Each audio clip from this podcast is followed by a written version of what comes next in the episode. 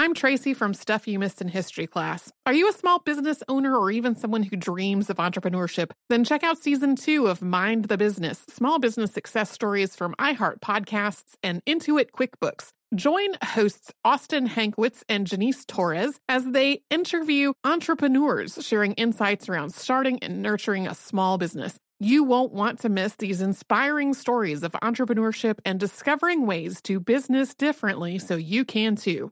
Planning your next trip? Choice Hotels family of 22 brands has over 7,400 locations and the perfect hotel for any traveler you want to be. Like a Cambria hotel serving up locally inspired craft cocktails for all my folks who maybe want to meet up and talk about Mad Royals. Check into a Radisson hotel with flexible workspaces for you strivers who listen during business travel. Or a Comfort hotel with free hot breakfast, family friendly pools, and big spacious rooms for the parents who listen with their kids and need a little retreat. What are you waiting for? Join Choice Privileges and start earning points toward your next stay. Find a stay for any you when you book direct at choicehotels.com, where travels come true. What does every grocery store aisle now have in common? Products that come in paper packaging. And not just the obvious ones like cereal boxes and juice cartons. From beauty products to boxed water, there are more opportunities to go papertarian than ever before. So why should you? Because paper comes from a renewable resource and can be recycled up to seven times. Simply put, it's the smart choice for the environment. And it turns out the easiest choice for you. Learn more at howlifeunfolds.com slash papertarian. When you think about the future, what kind of technology do you envision? Whatever the future holds, artificial intelligence will undoubtedly be at the heart of it all. Join Graham Class as he hosts season two of Technically Speaking, an Intel podcast, and hear from the minds transforming healthcare, retail, entertainment, personal computing, and more with the help of AI. Tune in every other Tuesday and explore the latest technology that's changing our world today and creating a more accessible tomorrow. Listen to Technically Speaking, an Intel podcast on the iHeartRadio app, Apple Podcasts, or wherever you get your podcasts. Hey, everybody, before we get started with this episode, we have one last live show to announce for 2018. We will be in New Orleans, Louisiana at the National World War II Museum on Tuesday, November 6th. Okay, we know that's election day, but uh, we don't want coming to our show to keep you from the polls. We are both going to vote early before we leave for New Orleans, and Louisiana offers early voting as well, so we encourage you to do so. You can find out more about this show and get a link to buy tickets at missedinhistory.com slash tour. Welcome to Stuff You Missed in History class from HowStuffWorks.com.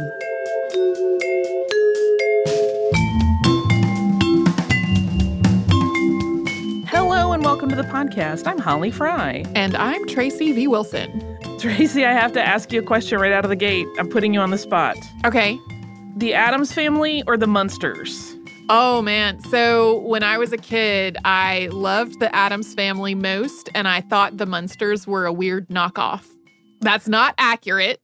no, but that uh, but that's valid to think that. Um, I will probably shock you by saying when I was a kid, I liked the Munsters more. Really? I did. It was not until I got older that I kind of switched it over. And I think I realized I was trying to figure out why that was. And I think it was an aspirational ghouldom where I uh-huh. knew I could never be like the long, willowy Morticia, but I could probably pull off a Lily.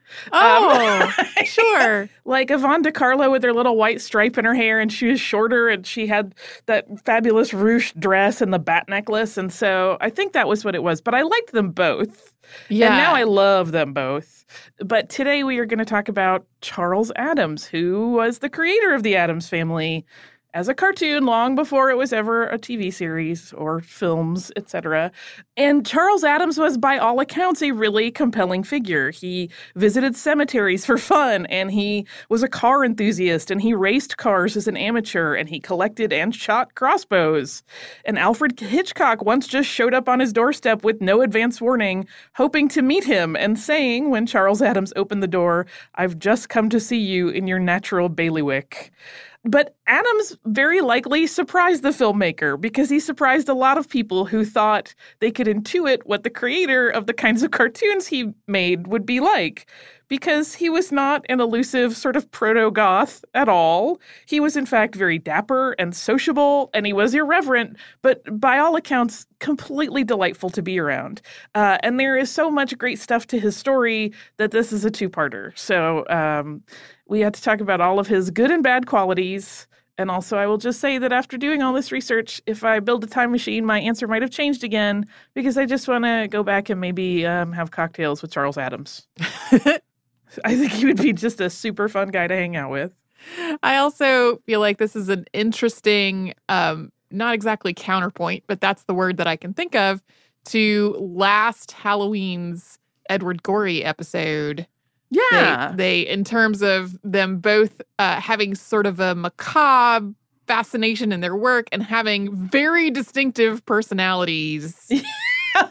yeah, and it, it's interesting. Uh, it it doesn't come up in either of these episodes, but naturally, people would ask him a little bit about Gorey um, and other artists as well, cartoonists, and and he always felt that um, uh, and I'm paraphrasing based on stuff that I read, that to him, he was just, to Charles Addams, he just thought he was funny. He didn't really see himself necessarily as macabre at all, whereas he really thought that Edward Gorey had this insight into like the darker side of humanity. And he was like, I just draw funny stuff,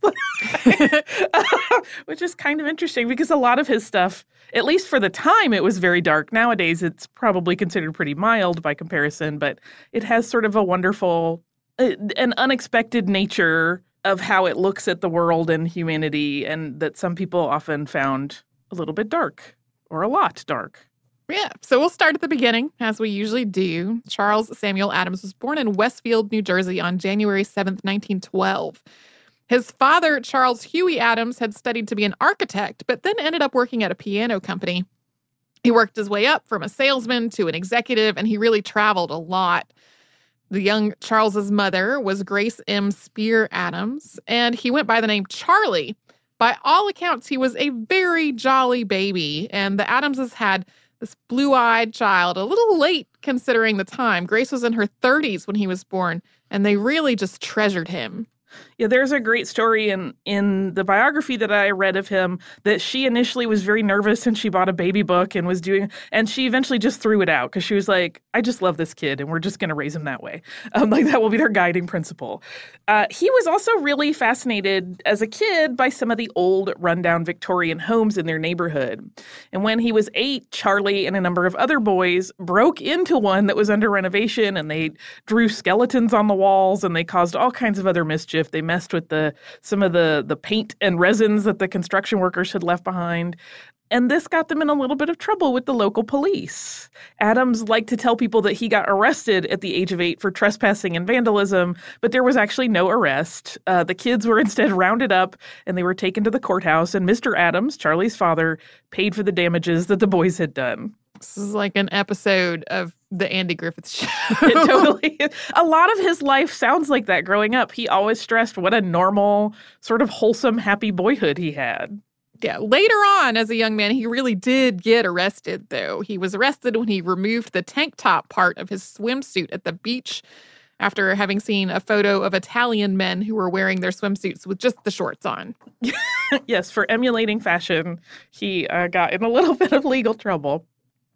Charlie did remain fascinated with Victorian homes after his childhood, even. But during his childhood, he liked to wander the streets of their town where there were a lot of them, and he would imagine the secrets of the people who lived there and thought about the sinister possibilities of the things in their lives they might be hiding. But his own family, like I said, was pretty happy and even pretty ordinary. His parents were devoted to one another, and he sometimes joked that he was strange because he didn't have an unhappy childhood. He was a much beloved child, and he also really loved his parents. The only thing that seemed to darken this picture of perfection and happiness was that his mother would get lonely when his father traveled for work. Long past that home break in, Charles continued to be a prankster. He liked to use the dumbwaiter in the family home to sneak into his grandmother's room and then jump out and scare her. Something that he admitted doing. the same maternal grandmother, Emma Louise Tufts Spear, would go on to inspire the grandma character in his famous work as an adult. And it was through her that Charlie was related to not only the Tufts family, but also very distantly to John Adams. Yeah, so that's the other side of the family, not the Adams from whence his name comes, which is a 2D situation, um, as in it has two Ds in it.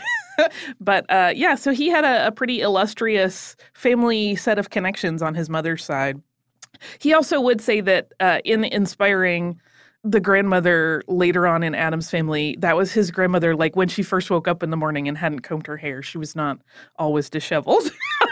but even as a kid, there were also some clues that Charlie was really in tune with the macabre. So, in addition to thinking about those secret lives of the people in the houses around him, he adored things like skeletons and coffins and even Iron Maidens. At one point, he said he really believed that if he had told his parents he wanted an Iron Maiden, they probably would have bought one for him him. Uh, but some of his fascination with such things actually came from his fear of them. He was actually pretty claustrophobic. He wrote about it as a kid in his diary, and he was afraid of snakes. But instead of trying to avoid those things, he confronted them, and he drew his fears to deal with them. One of the things that comes up over and over when you read about his house as an adult is that he had all kinds of snake art in it. So he clearly really embraced that fear. He also really loved art. He started drawing as a kid, and his parents encouraged him in it. Even when Charlie was still very young, younger than seven, he was drawing pictures of World War I as it took place. He was imagining the scenes that he heard about in news reports, and he also liked to draw a lot of pictures of Kaiser Wilhelm II being killed in all kinds of ways. He was hanged, he was run over by a car, on and on. Yeah. yeah, he uh, drew everything he heard. And Grace and Charles really believed that their child had a true and unique talent. So much so that at one point, Grace brought some of his drawings to H.T. Webster at the New York Herald and said, Look at my child and what he can do. But Webster was like, This kid has no talent. It's such a common story among parents being like, My kid is amazing. And another non related person is like, Not really, though. Throughout all of his education, Charlie was a lot more likely to draw humorous cartoons during class than to take notes. And even in drawing class, he would hurry through assignments and then scribble his humorous cartoons for the rest of the class period. I did this all through school, but it was with reading. his classmates found him to be fascinating and fun, and he really never lacked for company when he wanted it. Yeah, he was one of those kids, uh, it's been described, that kind of fit in with everybody. Like he didn't have one clique, he had kind of people from each clique that also hung out with him. Uh, and at this point, though, he still thought like art was probably a good plan, but that he was going to be like a commercial illustrator. He didn't think all of this doodling and cartooning would amount to much of anything. And after graduating from Westfield High School, he enrolled in Colgate College in Hamilton, New York. And this was actually a really difficult transition for his mother, who was now often without her traveling husband and her son, who was away at college. In his sophomore year, Addams transferred to University of Pennsylvania, but what he thought was going to be an art program that would more closely suit his needs actually turned out to be more of an architecture program. He only lasted a year there. He never finished his undergraduate degree. And when he left college, he started taking classes at the Grand Central School of Art in New York. And this school still proudly lists him as an alumnus, but he only stayed there a year. In 1931, he drew a sketch of a window washer from an aerial point of view and then, on a whim, dropped it off at the New Yorker offices. Like you do. He left it in an envelope, but he didn't include a return address on it. And then several months later, he went back to the New Yorker hoping to just pick up his sketch, and he found out that it had been published in the space at the end of a column. That's what's called a decorative spot. It was in the February 6, 1932 issue. He got a check for $7.50 and he was 20 when this happened. yeah, he apparently went running to show one of his friends, a young lady that he had met in art school that that uh, he had become close friends with, this check, and she actually thought he had forged it. She's like, "No, you didn't." well, the idea of a person just dropping something off at the New Yorker office and then having it published spontaneously, like that's pretty far fetched. yeah, uh, but just a few months after this this joyous milestone, Charlie's father died at the age of 58. And that sudden death it wasn't entirely sudden, but he became ill very quickly and died not long thereafter. It really catalyzed a change for Charlie. He kind of realized at that point that school was never going to give him what he needed, and he just wanted to go ahead and start earning a living. And so, to that end, he took a job retouching crime scene photos for True Detective magazine. So, in this case, he would sometimes make them a little less gory and gruesome before publication, or he would just do layouts where he had to add uh, captions or um, any descriptive text on the image to to further explain it to readers. He made $15 a week. And that wasn't super great money, but it was a really secure job during the depression, which was a very difficult thing to find. He submitted to the New Yorker again. This time it was a sketch of a hockey player who forgot his skates and he's standing on the ice with his colleagues in his stocking feet. This was published on January 4th, 1933. And he'd later talk about how unfunny this piece of art was and wonder why the magazine ever went for it. He continued to submit cartoons to the New Yorker, and several more were published that year. 1934 was leaner, though. The magazine only published one of his cartoons. In 1935, he submitted an image of a printing press that was running a paper with the headline Sex Fiend Slays Tot. He submitted that to the New Yorker, and the New Yorker published it on March 23rd of 1935. It was a skewering of the press and the tendency to run just the most lurid stories possible on the front page. And from that point, Addams, who had already started signing his art Chaz Addams simply because he liked how it looked, he didn't actually go by Chaz in his life, uh, started to get a little more brazen with the dark subjects of his cartoons. He did routinely get notes that his drawing needed to be better, and so he started working with ink washes, which added a lot of depth to his images. And he started selling a lot more art and making more money. Coming up, we will talk more about Charlie's early work for The New Yorker. But first, we're going to take a little break so we can hear from one of our sponsors. I'm Tracy V. Wilson from Stuff You Missed in History class. Did you know small businesses make up 99.9% of all businesses in the United States? The world is powered by entrepreneurs, and if you're a small business owner or even someone dreaming of starting your own business, then you'll want to check out season two of Mind the Business Small Business Success Stories from Ruby Studio, from iHeartMedia, and Intuit QuickBooks. And every episode, hosts Austin Hankwitz and Janice Torres talk to entrepreneurs about how they've grown from the lessons of launching and nurturing a small business, and how they have found success being their own boss. From the excitement of first starting out to finding the right tools and resources to process invoices and payments like QuickBooks Money, you won't want to miss these inspiring stories of entrepreneurship and discovering ways to business differently so you can too. And if you're a small business owner or even someone dreaming of starting your own business, then you'll want to check out season two of Mind the Business Small Business Success Stories from Ruby Studio, from iHeartMedia, and Intuit QuickBooks.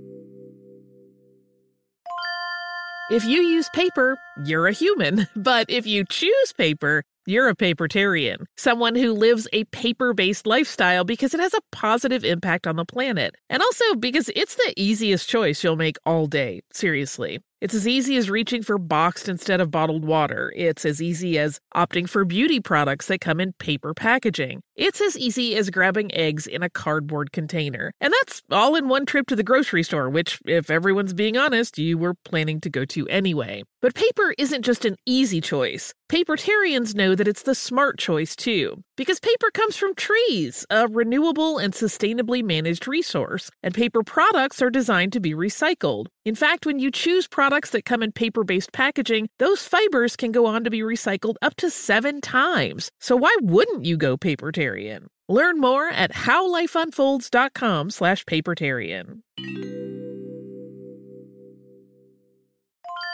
Planning your next trip? Choice Hotels has a stay for any traveler you want to be with 22 brands and over 7,400 locations. Whether you're a business traveler, a family road tripper, someone who wants to seek out history and maybe make your own, or just planning a quick getaway, Choice Hotels has a stay for any you. Like a Cambria Hotel, where you can be a cocktail connoisseur and sip locally inspired craft beverages at downtown locations in the center of it all. This is a fun way to visit cities with a lot of history and a lot of fun in mind. Or a Radisson Hotel for all our productivity powerhouses out there. With flexible workspaces and on site restaurants, you'll get the most out of your work trip. You'll get the coffee, the Wi Fi, and the work done. And we can't forget about comfort hotels. Imagine you're a family road tripper waking up in your big, spacious room and then heading down to a free hot breakfast for the entire family, including waffles. So you'll be well fed and ready for the day's adventure, even if that's just relaxing. After that, you're spending all afternoon relaxing by the pool. You deserve it. What are you waiting for? Join Choice Privileges and start earning points toward your next stay. Find a stay for any you. Book directly at choicehotels.com, where travels come true.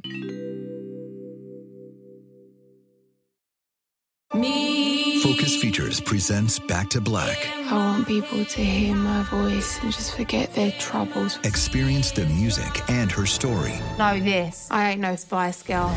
Like never before. That's my daughter. That's my Amy. Big screen. I want to be remembered for just being me. Amy Winehouse, Back to Black, directed by Sam Taylor Johnson. Rated R, under 17, not a minute without parent. Only in theaters May 17th.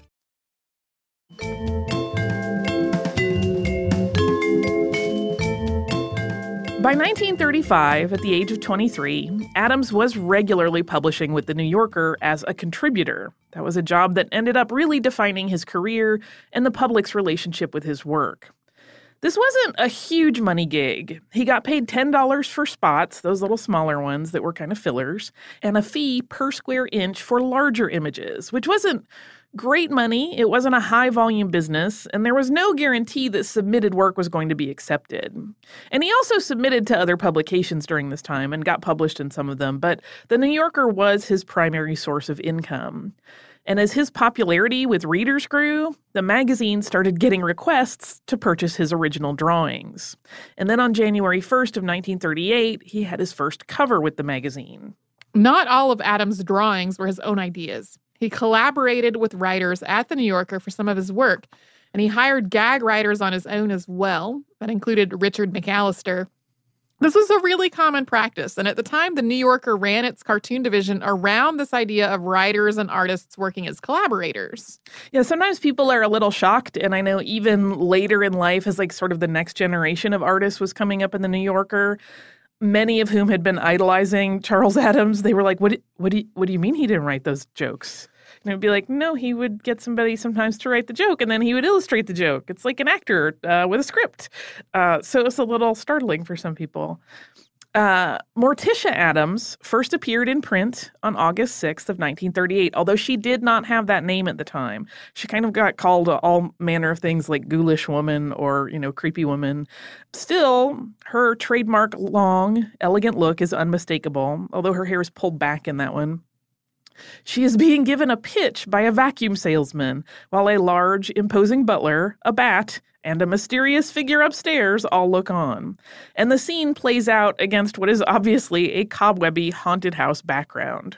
And Addams, who just called the work vacuum cleaner when he recorded it in his own personal records, was paid $85 for it. And he had absolutely no idea where that was eventually going to lead.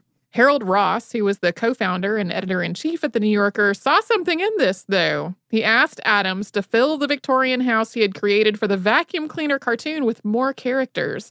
Things evolved immediately. The butler went from this bearded man who to the very clean shaven look that was reminiscent of Frankenstein's monster, as that character looks in James Whale's films. The surroundings got more dilapidated and creepier, but new characters didn't appear. But Harold Ross still liked it, though, and it ran in the magazine in November of 1939, more than a year after that first ghoulish vacuum cleaner sale. and then on January 12th of 1940, the New Yorker published one of Addams's most famous non-Addams family cartoons. It's kind of nicknamed the ski tree or you'll see it referred to as the skier and it features a skier who has just passed a tree.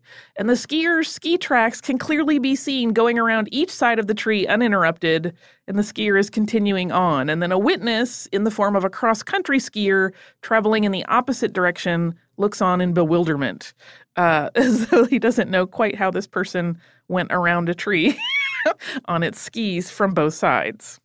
Uh, it perfectly encapsulates Charles Addams's sense of the absurd and the mind bending, and Addams became pretty instantly famous for the skier, which surprised him greatly. He thought it was just an incredibly simple cartoon, and he couldn't quite grasp why people wanted to analyze it so tirelessly for meaning. It got written up by professors, people wrote, you know, their thesis on it. He heard about it being taught in like logic classes, and he was like, it's just a weird cartoon, you guys.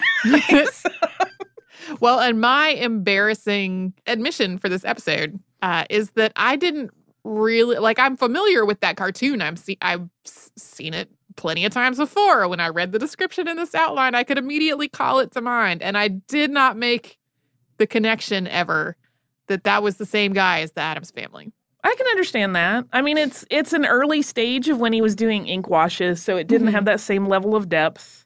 And it is not it's weird and like I said it's a little mind bendy, but it there's nothing of the the sort of creepy stuff that we more closely tie to him. So the 1940s were really eventful for addams In 1940, he illustrated the book But Who Wakes the Bugler by Peter DeVries. Two years later, he published his own anthology, Drawn and Quartered, at Random House. And after that, he was constantly publishing. He had a lot of books. Um, that elegant woman in Addams's dark Victorian house, who would later become Morticia, fell in love almost in tandem with Charles Addams. The artist came up with a round, old fashioned looking paramour for his macabre lady, as his life was becoming entwined with that of Barbara Jean Day. Barbara, who went by Bobby, is often described as looking like Morticia though Addams at various times would list all of the many ways that they were different. In early 1943, so World War II, uh, Addams was drafted into the U.S. Army. And just a month after he joined, his mother died at 66, which was incredibly rough on him.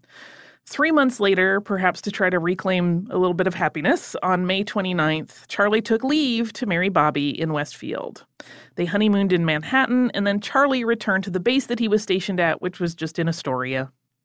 Barbara set up their new home in an apartment at 36th and a half East 75th Street. And she also started to look even more like Charlie's cartoon ghoul woman. She grew out her hair, which was very dark, and she started wearing a lot of black. Because Charlie's barracks were nearby, the couple saw a lot of each other and they socialized with other couples as well. Yeah, this isn't a time where they were like separated during his service time. He stayed on the base, but it was apparent that many of the the soldiers who were stationed there that had wives or girlfriends often left at night. He certainly was having dinners with friends and colleagues during this time. Uh, but because of his art background, Charlie was selected to work at the Signal Corps Photographic Center, making training films and pamphlets and signs and similar types of things for the military. And during this time, he was also still submitting regularly to The New Yorker. He occasionally produced war theme art, usually at the request of an editor, but he mainly stayed true to his own grim humor and subjects. He wanted his work to be timeless and not tied to the era in which it was drawn. And the children of the little monstrous family who would evolve into Pugsley and Wednesday appeared during this time as well. Charlie's army time ended in 1946 after the war was over, and he started a life that was really pretty glamorous. Addams had moved into a nicer apartment. He started buying cars and unique antiques. He purchased a farm, spent months on Fire Island, and partied with friends, including old friends and new friends, some of whom were very high profile in the art or writing scene. Yeah, it seemed like he and Bobby really had like that sort of charmed uh, artsy power couple life where they just hung out with everybody cool. They hosted the coolest parties. He was busy getting into to racing his expensive cars at this point. And in December of 1946, The New Yorker published one of the most famous of the Addams Family cartoons called Boiling Oil. And this features an angled aerial view of a Victorian mansion with a group of carolers clustered at the bottom of the image at the door. They're kind of small in the picture. Lurch, Gomez, and Morticia, again, not named this yet, but it's easier to do that for shorthand, are standing on a ledge near the top of the house, and they have a vat of boiling oil tipped just before it spills out onto the merry singers. Huge numbers of requests came in from fans after this was published, asking if they could use it on their Christmas cards. And Addams always granted permission so long as they were just doing it for personal use and they were not mass producing it for sale. Charlie really embraced the ghoulish, eccentric identity that his fans seemed to want him to have. He went on picnics and graveyards and even snatched an old gravestone, which he later used as a table. Please do not steal gravestones.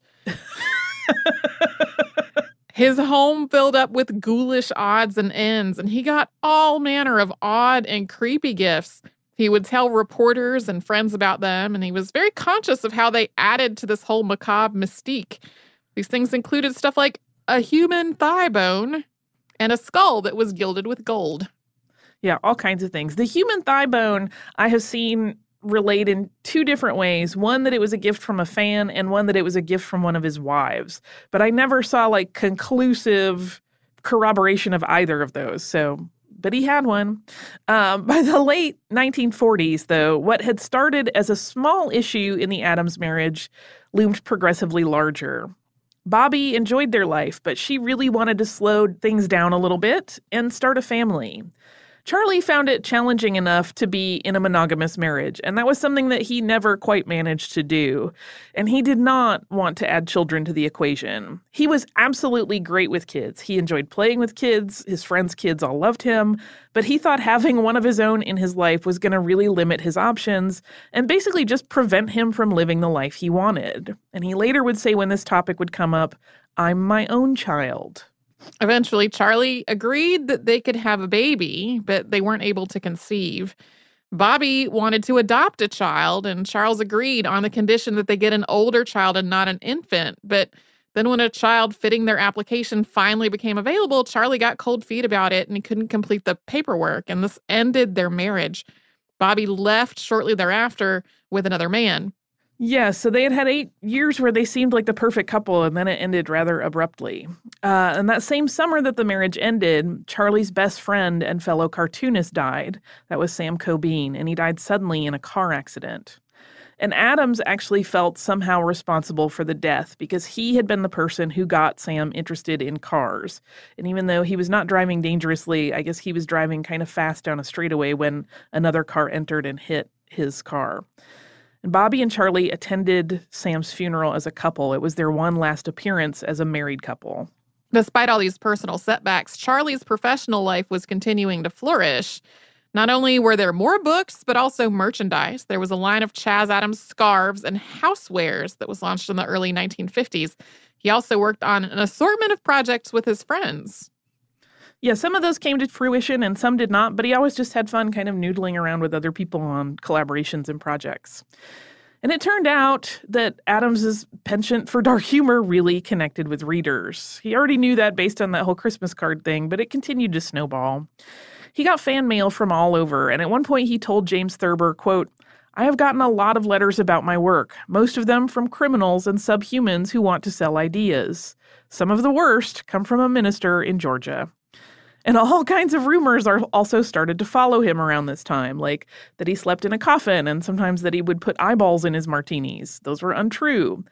But the legendary tales of his drinking and womanizing that started around this time were absolutely based in reality. He was really fun loving and famous. And once his divorce became public knowledge, he was like a magnet for prospective dates. He dated some women regularly, and there were rumors of some possible engagements, but he was never exclusive with anyone. Yeah, the list of women that he was almost maybe engaged to is mighty long. I mean, we're talking dozens. and then he met a woman named Barbara Barb in 1953. And her full name was actually Estelle B. Barb. And she was a tall, dark haired, flashy beauty. She looked to a lot of his friends like an ultra glamorized version of Charlie's first wife, Bobby. He very clearly had a type. Some of his friends really perceived her rather unkindly. She was described by some of them as a bimbo. But in fact, Barb was smart as a whip and very ambitious, and she had what seemed to be a very successful law career. She did have a legitimate law degree, but she also embellished her own life story in ways that made it really hard to discern how much she was a self made success and whether she may have gotten her money from other means. But regardless of how anyone else saw Barbara Barb, Charles Addams was completely captivated by her. But one aspect of their courtship was always consistently relayed. Based on accounts of all of Charlie's friends and Charlie, it was a really tumultuous relationship. Charlie confided in friends at various points that Barbara was sometimes violent when they fought, hitting him and brandishing a knife at one point. They also ended up having a number of false starts on wedding dates. They would plan to get married and then they would get in a big fight and it would fall apart and they would just do that cycle over and over. But they still did get married in South Carolina at the end of 1954. The marriage, like the courtship, was really a roller coaster. Barbara lied to Charlie about being pregnant when she wasn't. She told him that she had no family when it turned out that she did, and they were nearby in Brooklyn. Police had to intervene in fights between the two of them on occasion, and throughout all of it, it turned out that Barbara had maintained a romance with a man in England who she saw whenever she was traveling to Europe, which was a frequent part of her work. And the New Yorker at this time had first rights to any of Charlie's cartoons, as outlined in a contract that had been put in place in the 1940s. Barbara Barb set up a company of her own that would manage the sale and distribution of any work that the New Yorker had not taken. And under this setup, Barbara was paid to manage the arrangement and manage his art, and she was entitled to 50% of the earnings from these sales. This marriage and all kinds of aspects of their relationship were completely confusing to everyone in Addams' social circle, and we'll talk a bit more about that after we take a quick sponsor break.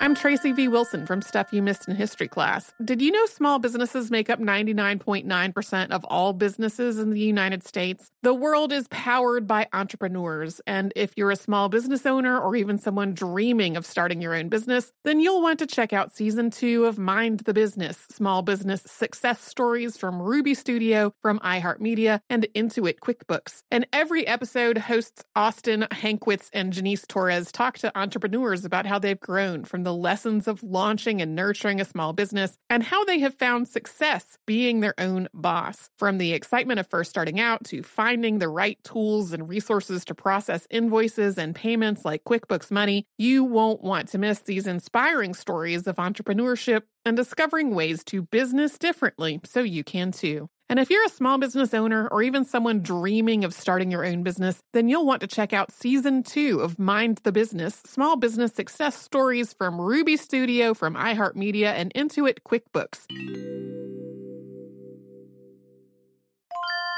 If you use paper, you're a human. But if you choose paper, you're a papertarian, someone who lives a paper based lifestyle because it has a positive impact on the planet. And also because it's the easiest choice you'll make all day. Seriously. It's as easy as reaching for boxed instead of bottled water. It's as easy as opting for beauty products that come in paper packaging. It's as easy as grabbing eggs in a cardboard container. And that's all in one trip to the grocery store, which, if everyone's being honest, you were planning to go to anyway. But paper isn't just an easy choice. Papertarians know that it's the smart choice too, because paper comes from trees, a renewable and sustainably managed resource, and paper products are designed to be recycled. In fact, when you choose products that come in paper based packaging, those fibers can go on to be recycled up to seven times. So why wouldn't you go papertarian? Learn more at howlifeunfolds.com slash papertarian. Planning your next trip? Choice Hotels has a stay for any traveler you want to be with 22 brands and over 7,400 locations. Whether you're a business traveler, a family road tripper, someone who wants to seek out history and maybe make your own, or just planning a quick getaway, Choice Hotels has a stay for any you. Like a Cambria Hotel, where you can be a cocktail connoisseur and sip locally inspired craft beverages at downtown locations in the center of it all. This is a fun way to visit cities with a lot of history and a lot of fun in mind. Or a Radisson Hotel for all our productivity powerhouses out there. With flexible workspaces and on site restaurants, you'll get the most out of your work trip. You'll get the coffee, the Wi Fi, and the work done. And we can't forget about comfort hotels. Imagine you're a family road tripper waking up in your big spacious room and then heading down to a free hot breakfast for the entire family, including waffles. So you'll be well fed and ready for the day's adventure, even if that's just relaxing. After that, you're spending all afternoon relaxing by the pool. You deserve it. What are you waiting for? Join Choice privileges and start earning points toward your next stay. Find a stay for any you. Book directly at choicehotels.com, where travels come true. Me Focus Features presents Back to Black. I want people to hear my voice and just forget their troubles. Experience the music and her story Know this. I ain't no Spice Girl. like never before That's my daughter. That's my Amy. On the big screen. I want to be remembered for just being me. Amy Winehouse, Back to Black, directed by Sam Taylor Johnson. Rated R, under 17, not a minute without parent. Only in theaters May 17th.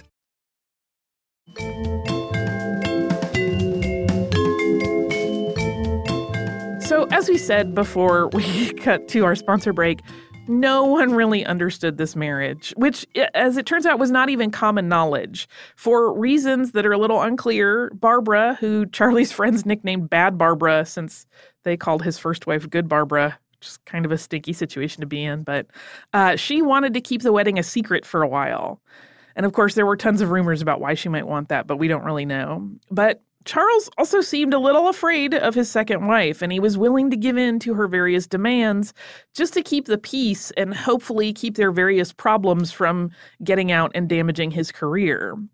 But he wasn't cowed or submissive. From very early on, he was taking delivery of love letters that were arriving from Barbara's British lover and then taking those to his lawyers for safekeeping without ever telling Barb that he had them. I feel like this is the inspiration for a whole storyline on Parks and Recreation. It absolutely could be the inspiration of so many different genres of drama, comedy, and horror. well, it's specifically the multiple wives with the same name. Yeah. um, with one of them being the particularly bad one. So then in October of 1955, Barbara insisted that Charlie take out a $100,000 life insurance policy that named her as its irrevocable beneficiary. Charlie talked to a lawyer and then he went along with the policy. He and Barbara went into couples counseling. He also, though, hired an investigator to follow Barbara's activities in England, and he told friends that he thought that Barbara was trying to kill him.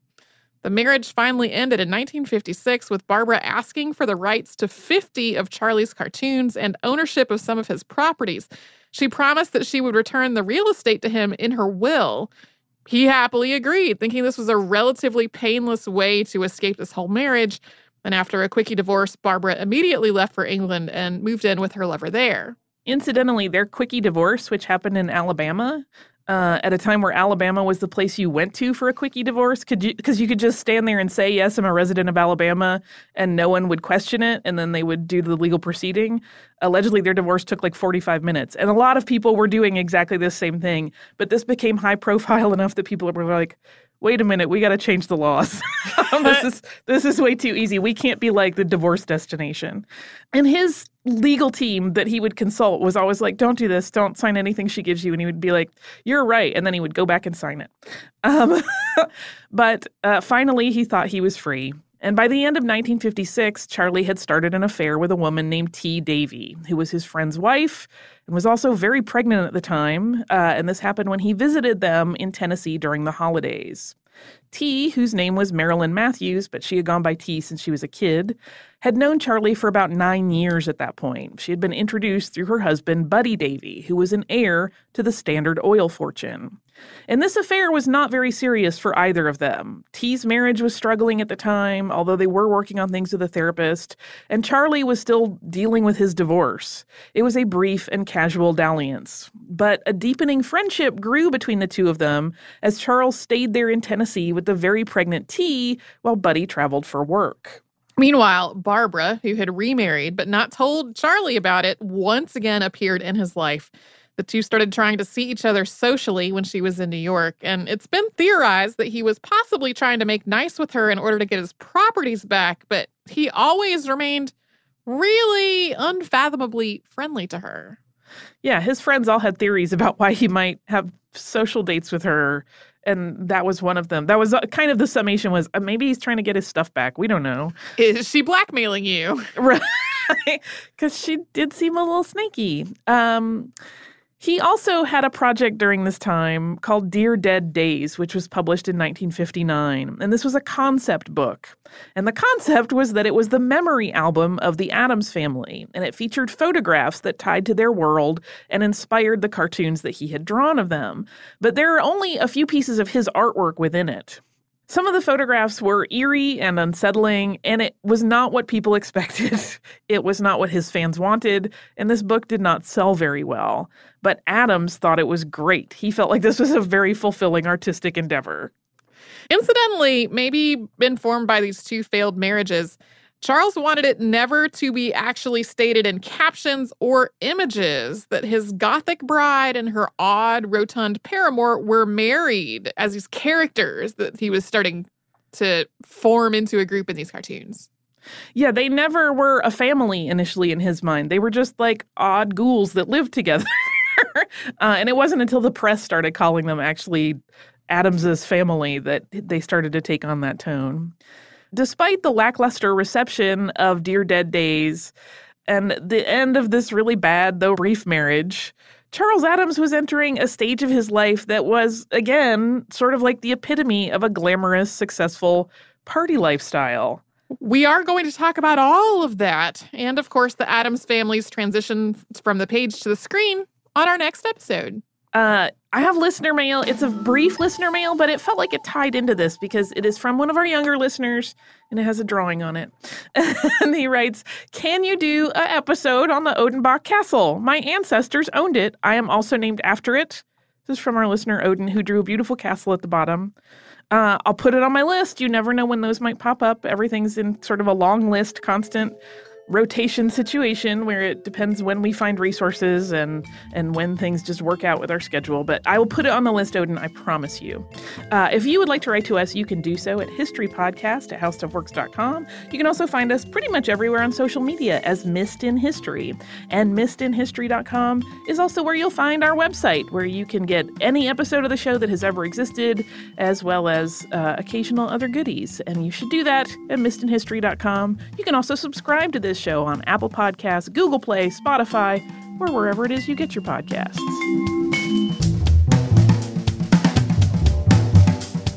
For more on this and thousands of other topics, visit howstuffworks.com.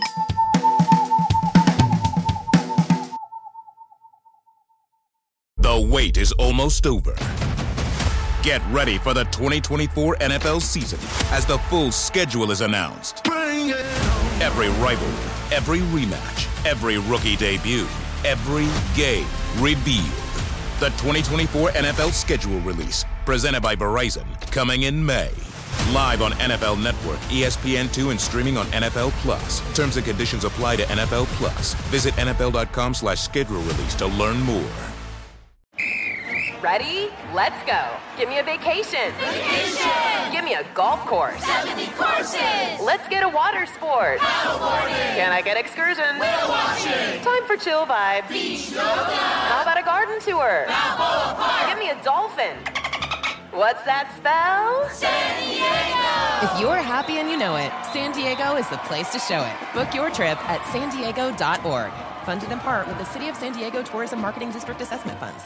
Xumo Play is your destination for endless entertainment. With a diverse lineup of 350 plus live channels, movies, and full TV series, you'll easily find something to watch right away. And the best part? It's all free. Love music? Get lost in the 90s with iHeart 90s, dance away with hip hop beats, and more on the iHeartRadio music channels. No logins, no signups, no accounts, no hassle. So what are you waiting for? Start streaming at play.xumo.com or download from the app and Google Play stores today. All you can stream with Xumo Play.